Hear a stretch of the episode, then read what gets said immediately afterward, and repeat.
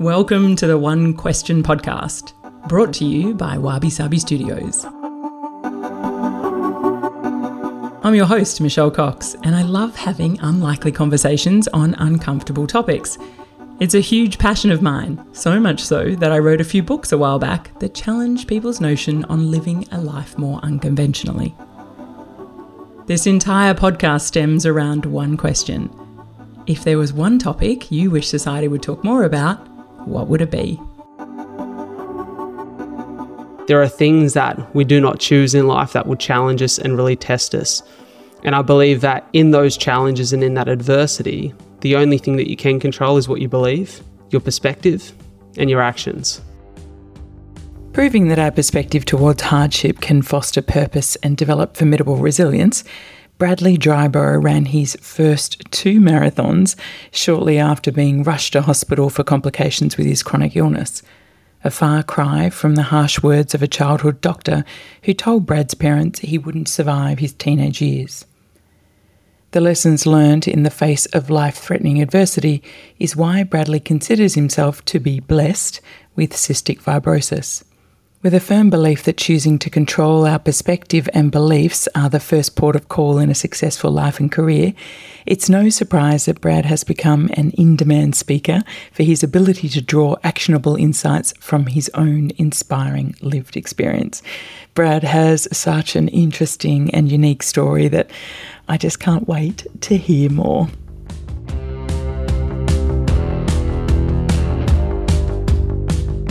Brad, I am super excited to get you on the other side of the mic. Thank you so much for coming on my show today.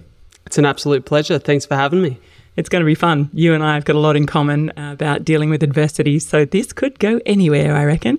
But if there's one thing that you wish society would talk more about, what would it be? I love this idea of talking more about perspective. I think the power of perspective, well, at least I know the power of perspective in my life has been incredibly powerful. You touched on there, Michelle, around adversity and the adversity we, that, that we face in life.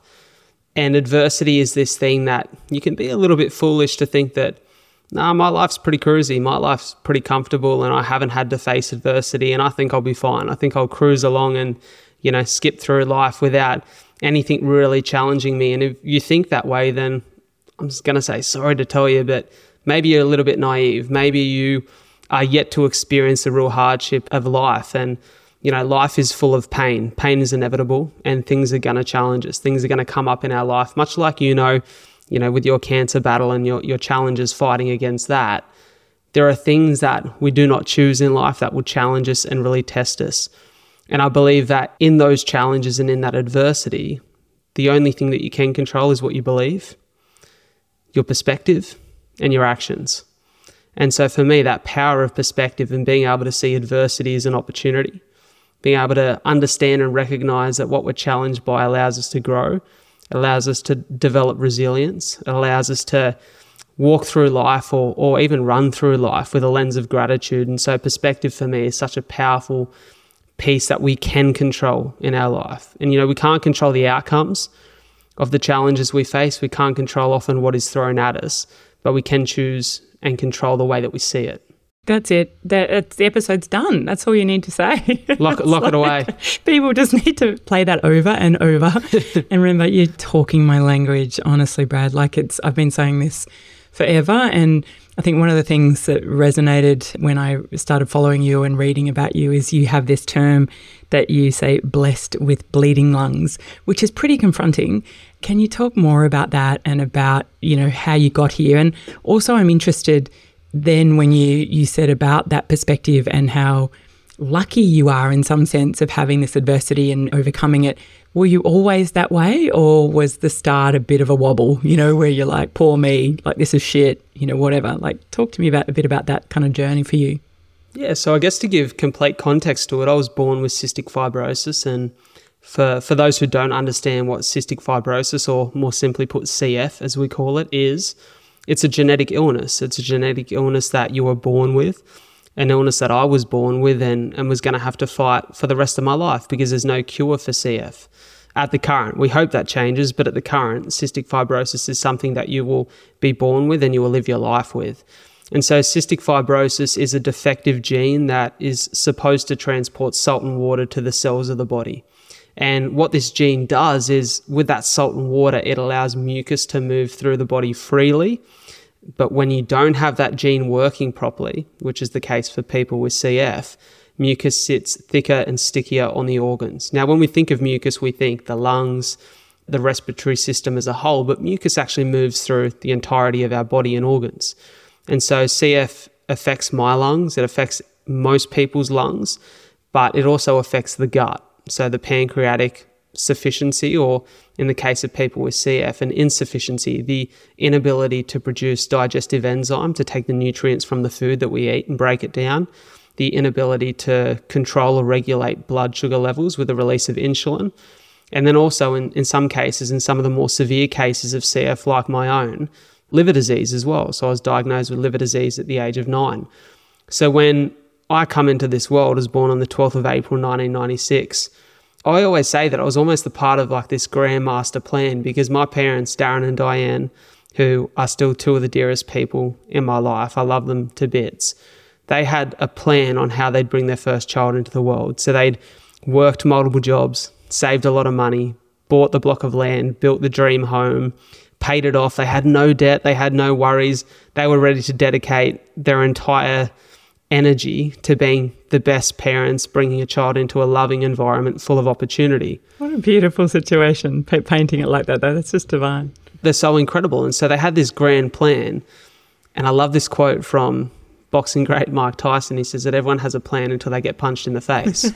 And so I'm born on the twelfth of April, and three weeks later, my parents are sitting in a doctor's surgery, or actually they receive a call, to be more precise. And that call is along the lines of, your son has cystic fibrosis. So they pick that up. Sorry, is that like a genetic, they just do a genetic test when you're born, do they? Is that how they know? Or? Yeah, it's through the Guthrie's test. So quite commonly it's through the Guthrie's test, which is the heel prick um, or the salt test. So there's a few ways of picking up C F. And, you know, when I was diagnosed and I was a relatively healthy looking baby, I was struggling a little bit to put on weight in my early weeks. But outside of that, there was no reason to suspect that I was ill or was going to have more challenges with my health. And so over the course of the next couple months, they had to go, okay, we had a plan, but now it's time to pivot. We have to learn about C F. We have to understand what a life with cystic fibrosis looks and sounds like, what we have to now do as parents, and what becomes not our fault, but our responsibility to step up for our child. And so they did. But then at my first ever cystic fibrosis specialist appointment, a couple of months into my life, they walk into this doctor's surgery and he sits them down in his office and he looks them dead in the eye and says that your son would be better off with a terminal illness that would kill him or he'd get over, because this will ruin his life. That he won't make it out of his teenage years, that his life is really not worth living. And in that moment, they had a choice. They had a choice to be victims, to go, well, you know, this is sad and, and poor us and poor Brad and, you know, he's going to live a terrible life. Or they had a choice to say, no, that's not the way that we're going to see it. That's not what we believe, and that's not the perspective we choose to have. And thankfully, it's why I'm ever so grateful for them, and it's why this lesson, this lesson that they were about to teach me in this moment is the greatest lesson I could have ever learned in life, and is something I think about every single day. They stood up, they looked that doctor in the eyes and said, you'll never see us or our son again. And they walked out of that room. They decided to find someone who shared a more positive vision for my life and for my future. And they truly believed that cystic fibrosis wouldn't limit or define me. And so as they walked out of that room, I now have the privilege of hindsight to look back on that moment and extract the lesson that what you believe is what you become. And how you see things is often how then you act and behave, and and has some influence on the outcomes of our life. And so from a very early age, they gave me this incredible gift, this gift that you will not be a victim, you will have your say, you will choose to see things in a way that is positive, and because of that, you'll flourish. And I did, and I still do. And so don't get me wrong, it doesn't mean that it hasn't come with a whole heap of challenges and adversity, because it bloody well has.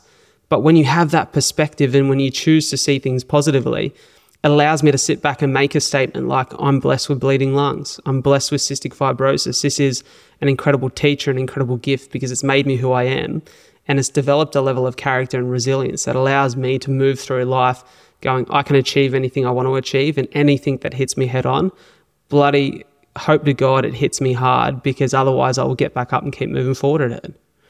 And that's the way that I live my life. Yeah, absolutely. And it's um, my mantra as well. I completely resonate. I want to pick up on the doctor's point there, though. Is it because um, the statistics around cystic fibrosis are not particularly good? Is that where he was coming from?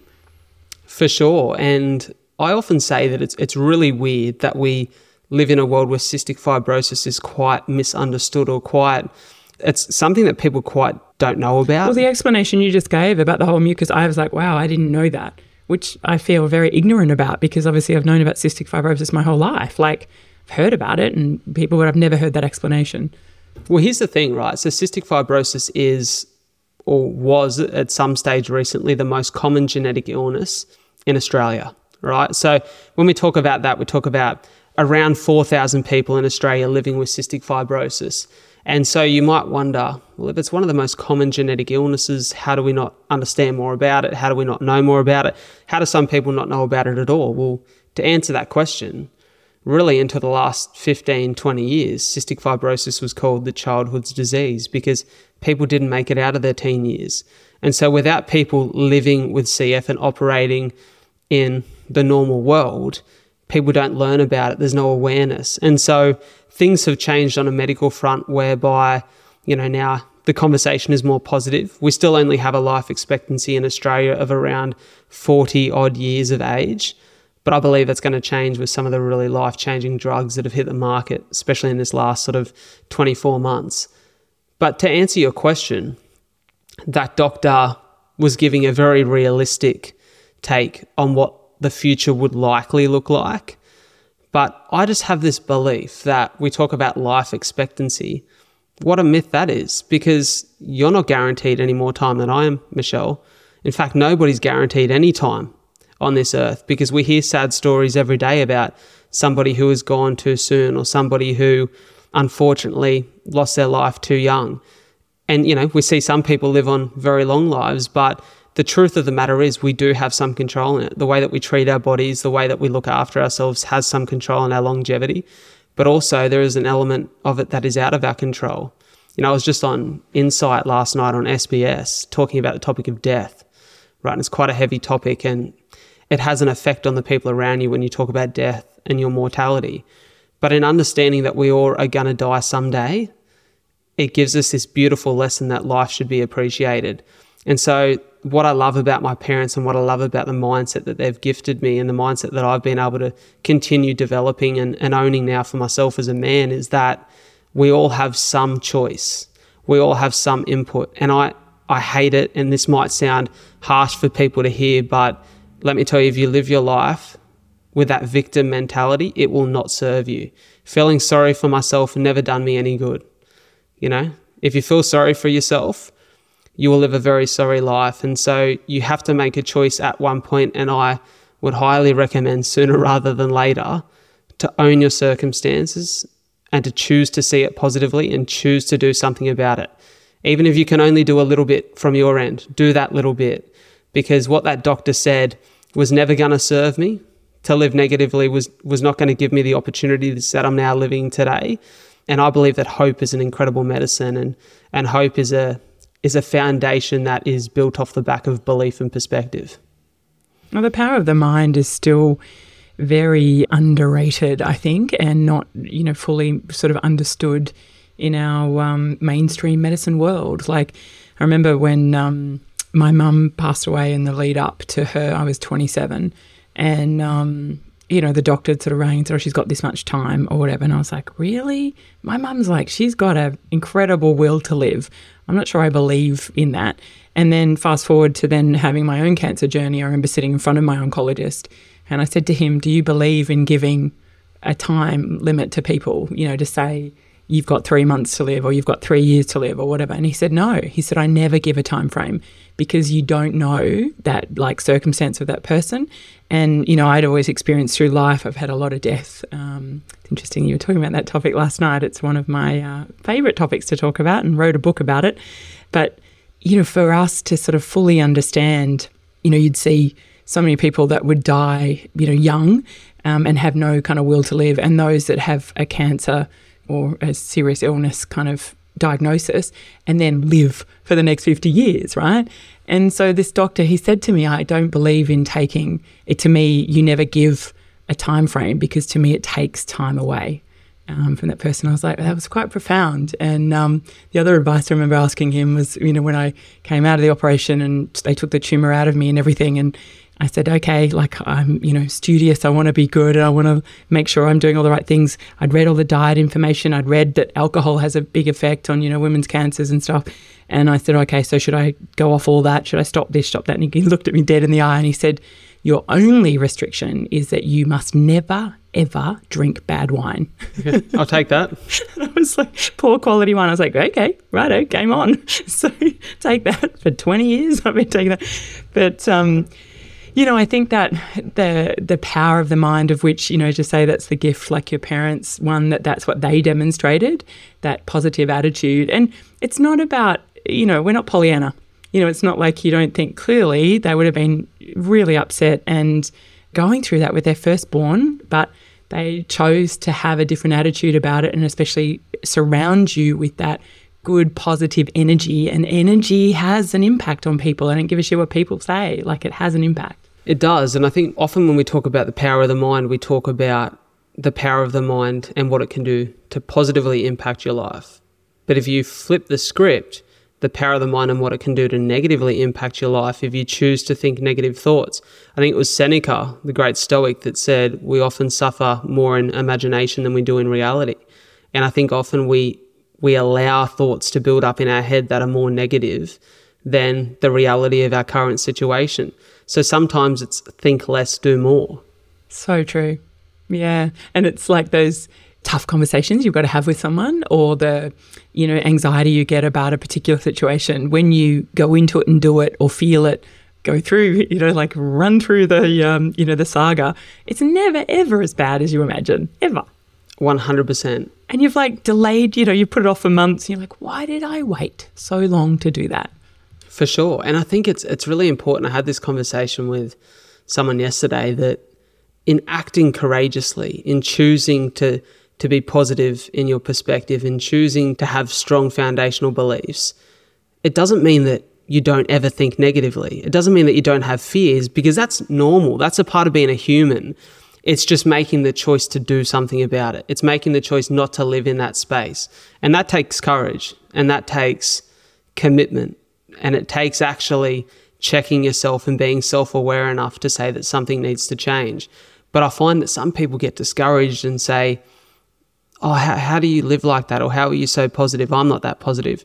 Well, you can be that positive. And, and just like you, I think negative thoughts too. Just like you, when I first go into hospital or I'm first battling a bleed in the lungs, the first thing that comes to my head isn't, what a blessing. It's, man, I'm in the fight. I'm here. But then when I check myself, I go, now it's time to react in the way that I react, in the way that I know is going to serve me.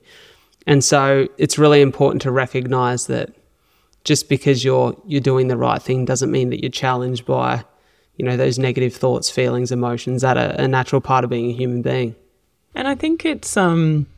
You know, some people, like when you say, you know, seeing your hardship as an opportunity to grow and learn, I think that that's obviously shows a very mature being, you know, some would say like a enlightened person that can look at things that way. And um, when someone is in the depths of despair, and it might, I kind of look at it sometimes where, to your point, I feel like we've had drastic shit happen to us, but it's physical.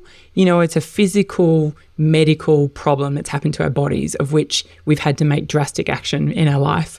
And sometimes when people have just got, you know, crazy anxiety or other kind of shit that, like, terrible trauma that's happened to them in a different way, but didn't physically happen, it's happened to them emotionally, like that's different. I, I mean, I'm curious on your thoughts on that, but and how you're in the depths of despair, and people listening to this might go, yeah, that's fine for you guys, but like, I'm here, my life is shit, and I can never get out of this. I can't be positive. Like, you two can be Pollyanna. But um, is it back to the sense of that self-responsibility and taking action for yourself wholly? Like, that's how I kind of feel about it, but I'm curious on what you think. I would agree with you in, in many respects there, and, and I will come out and say that I have never been in a battle with depression. I've not experienced anxiety. I've felt anxious. I've felt sad. I've I've felt as though life is challenging. And there's been times in my life where mentally I haven't been at a peak. There have been challenges in my life. However, what I will say is a beautiful quote that one of my mates said to me the other day. He said, "It's not your fault, but it is your responsibility."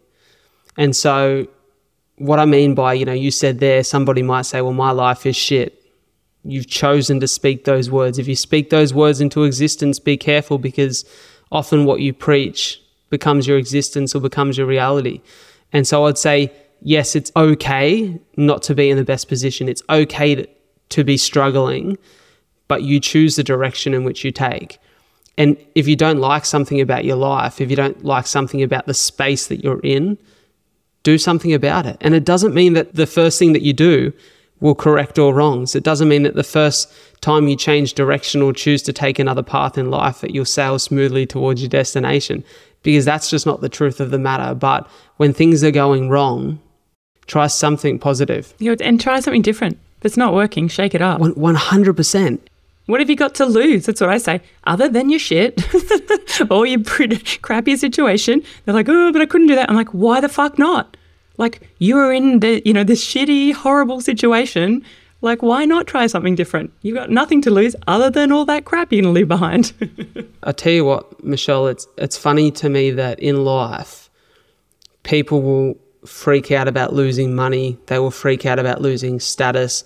They'll freak out about losing friends. But when their life, their mindset, their mental, their physical is in turmoil, uh, well, you know, maybe I won't do anything about it. Like, your l- life is worth fighting for. Your life is very much worth living. And if you can muster the courage to do something so that you can mentally move through life in a positive way, so that you can find a sense of meaning, so that you can have people around you who, who fill your cup and add value to your life. You can have people around you who you want to add some value to and you want to love and look after. That's all worth bloody living for, if you ask me. And and I just encourage people to never give up. And I, I definitely don't want to come across as someone who is privileged because he's happy and he's doing something that he loves, because this has taken work and it's taken time. And you've made sacrifices. Huge. You know, we talked about that before coming on air. We both have a podcast that's been three and a half years old, your fabulous podcast, and to give a shout out as well, a lot to talk about is just wonderful. That, you know, we're similar in terms of our conversations and things, but it's a shit ton of work and people don't realise that. It is. It's a shit ton of work, and it's also, you know, it's come with its fair share of pivots. Like, I, I've sacrificed everything I've ever owned to be in this position. I left a job to pursue passion, to, to find some meaning and purpose in life. I sold my home. I've gone broke twice. I've been through it all, Michelle, and I'm twenty-seven. And still, I choose every day to continue to live positively, to continue to show up for myself and pursue life, to push for good things in life. And, you know, there have been times, like in twenty eighteen, I, I moved away to Melbourne for work, and I was in my worst physical shape of my life. I was in the worst mental space of my life. I'd taken myself away from my people to try and make good money, and I found myself super empty. And there were plenty of weeks where I'd cry in the shower every night. I was in a terrible place mentally. I was not happy, and my life didn't have any real meaning. And I looked around me and questioned who I was, what I was doing, and, you know, where I was going in life. But that's no reason to give up. It's a great reason to change course, to course correct, to start to ask yourself the questions that are going to reveal some answers, or at least allow you to go on the journey of finding some answers. You know, a good friend of mine, Rich Deviney, he said to me, he said, "Brad, the quality of our lives are directly proportionate to the quality of the questions we ask ourselves." And I don't often think that we ask ourselves enough questions about ourselves and about our lives. You know, we're always looking for answers, but are we asking the right questions? You know, I just the other day had a had a really powerful conversation with with a gent, Josh Hares, and he said that the life he's living now has been curated off the back of a question that his mentor asked him. He said, "I wanted a change in my career. I wanted a change in my life focus. And so I asked my mentor, how do I go about finding my dream job? And he said, forget the idea of a dream job and ask yourself the question, what does my dream day look like? What does my ideal day look like? And that will allow you to reverse engineer and figure out what needs to fit into that dream day, what sort of job suits that day, what sort of activities or outlets or people allow you to sustain and obtain that in your life. And so, you know, when I sat back and asked myself that question, you know, what, what does my ideal day look like? It was a lot of simple things. It was being up and being out running as the sun's rising, as you know, that first light's in the sky, the way it gives me a little boost of serotonin and dopamine, and, and I feel like my day's starting off the right way. It's jumping in the water and being connected with nature for a minute and doing something that's a little bit challenging. Like in the middle of winter, nobody wants to get out of bed and nobody wants to jump in the cold water and go for a run. But for me personally, the challenge is very rewarding. And I truly believe that seeking that bit of discomfort, that bit of discomfort that actually adds to me and allows me to develop as a man, to develop as a human being, is really important foundation of every day. To then go and spend some time with, you know, my partner or some of my mates, or talk to my family on the phone in the morning, just fills my cup enough so that when I'm in it and I'm doing work and things are challenging and adversity comes my way, I feel topped up. It's asking ourselves these questions that are really important, because so many of us move through life on autopilot. Don't even know where we're heading. Yeah, it's so true. And um, you said so many things there. I think it resonated. But I want to pull on a thread around those people that, you know, the poor me. You know, we've talked about like how to get out of those kind of funks, I guess, and, you know, our experiences and what we've done. How do you deal with negative people in your life or that you've come across? Because um, I just find I'm getting way less tolerant. And I think because of the experience of what we've gone through, I used to tolerate that and try and help those sort of people. But those individuals that don't take any responsibility for their own kind of life or well-being, and, you know, the poor me, and, you know, this has happened to me and that, and my life's, you know, all the all the things. How do you deal with those people? With honesty. And I've been challenged by this, and I've, I've just had a conversation, well, a lot of conversations around this in the last week, because one of the biggest challenges for me is, you know, I see my purpose in life as uplifting and inspiring hope in others through story. And whether that be other people's stories or my story, I feel as though I have a real responsibility to be someone who, when you leave a conversation with me, you feel better about who you are. Right, and so that for me is is really important. But at a certain point, I began to experience the challenge that, and especially in my local area, because I live in Wollongong. Wollongong is what some people would define as a city, but really it feels like a big country town, because, you know, there's four hundred odd thousand people in our region, and let me tell you, most people walk through Wollongong and know a lot of those people. And so doing what I do, it's interesting, and so people want to talk and yarn, and I know plenty of amazing people here, and I love human connection.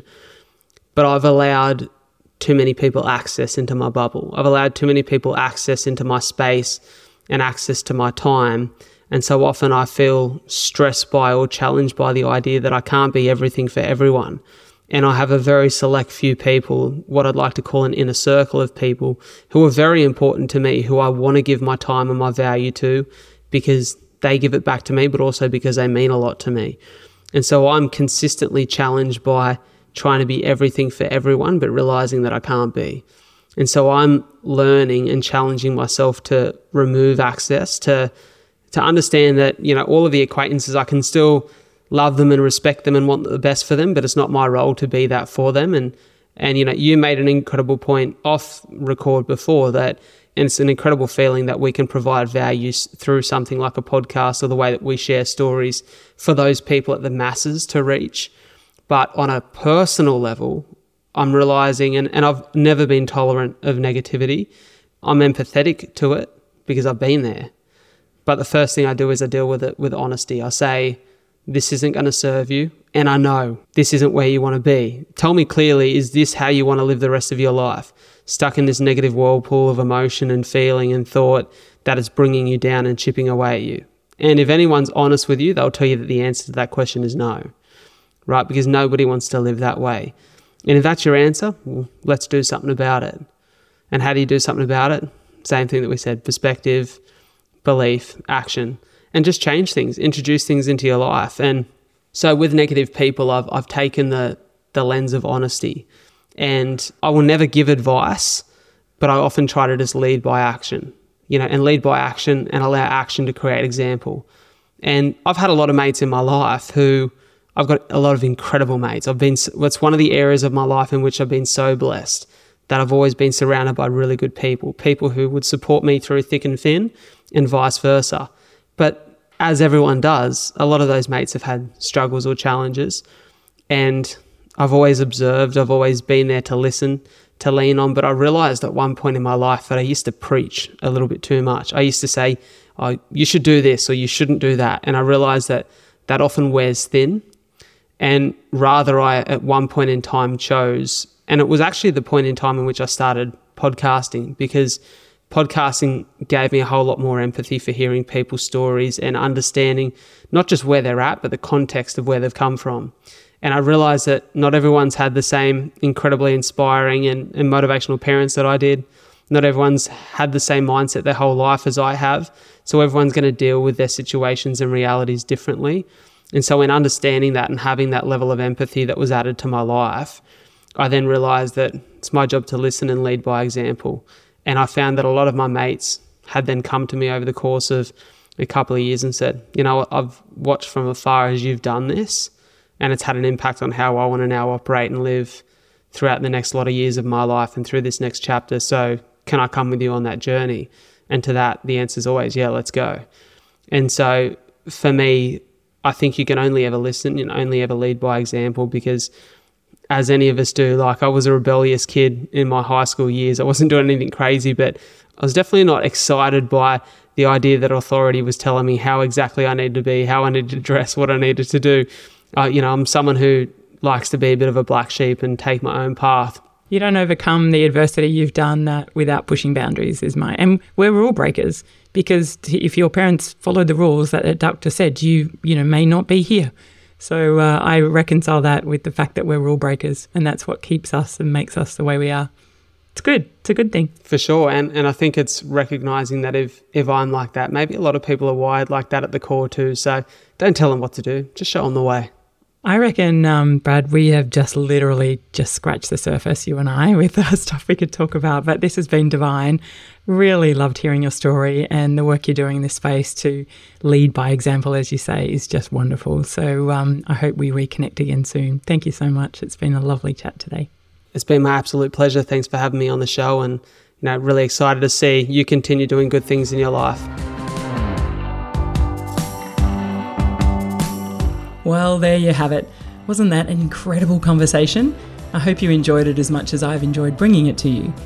If you did like it, can I ask a small favour?